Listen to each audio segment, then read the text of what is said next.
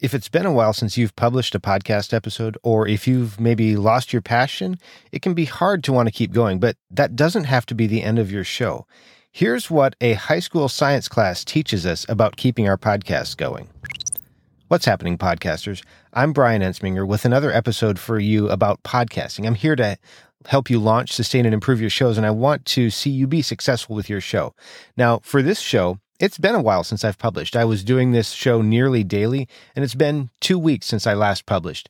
In the interim, I've had some family stuff going on, not bad stuff. We had a vacation and then got back to work and had a lot of things to catch up on, just some things going on. And so I didn't publish as often as I would have liked, and I'm not super happy about that. But maybe that's impacted you in your show as well. Maybe you've had that happen to you, or for, for whatever reason, maybe you found yourself not wanting to keep going or maybe not wanting to start back. For me, on a personal level, I've been a little bit hesitant to start back because I feel like I let you down. Even though I never promised this show absolutely every single day, I kind of feel bad for having done that. And so it was a little bit tough to to keep it going until I started thinking about who I'm serving. And that's that's what I'm going to ask you to do today is think about who you're serving and think about especially if you serve beginners, what it's like for those beginners. And here's here's where that science class comes in.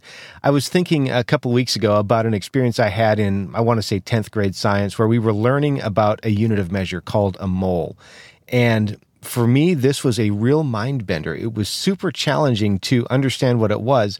And the teacher tried everything that he could to explain it to us. I, it's not that we were a dumb class, but we just didn't get it. And he tried everything like it's just like a dozen, or this is a mole of this, and a mole of this, and a mole of this. And I kept going, I, I don't get it. How how is it?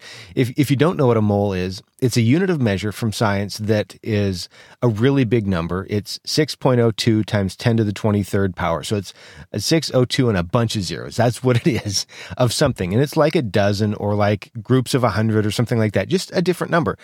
I just didn't get that. And it was really challenging for us. But once we got it, once we understood it, then we could use that. And it's the same thing for a lot of our topics. For me, I, I enjoy talking about podcasting and some of these things, they seem easy to me, but for beginners, they're certainly not. And when I'm able to connect with people who are new at something, who are getting it and starting to get it, and I can think about the transformation in their lives, that really helps me. A similar thing, recently I was on Facebook and somebody had a question about an episode that she had produced where it was the weirdest thing. When she got all done, and she would play it back on her phone, one of the voices was silent and it was her guest. When she would listen on headphones, it was there, but it wasn't there with when when she was uh, listening on her phone or something like that. And listening to that, I, I, was able to pretty quickly diagnose what I thought the problem was because of the experience that I've had. And so I was able to share something to, with her that probably seemed like magic just because of that experience. And so because of that, she was able to make a change and get her show published and have both her and her guest be audible from headphones as well as from a speaker in a in a phone something like that and by doing that she was able to get that that done and I was I was able to capture a little bit of that enthusiasm and the joy when she overcame something because of what I was able to share with her. If you have a podcast and you help people, you might be able to do that as well, whether you're helping them get through the day because of your comedy or whether you're helping them learn a topic or sharing something about history or something like that. If you're able to connect with the value that it brings to them, that can provide you the fuel to keep on going.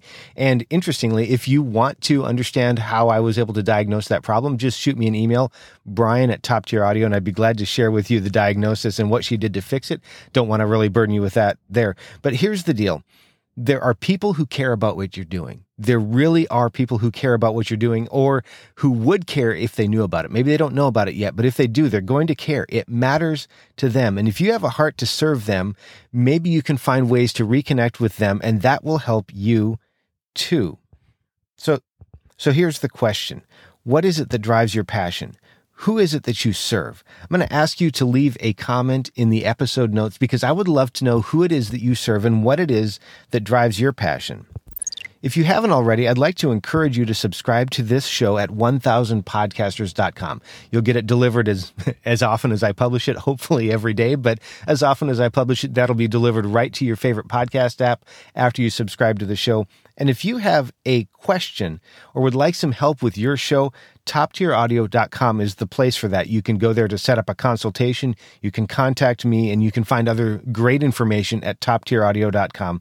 Thanks so much for being here. Now go out there and make a great podcast.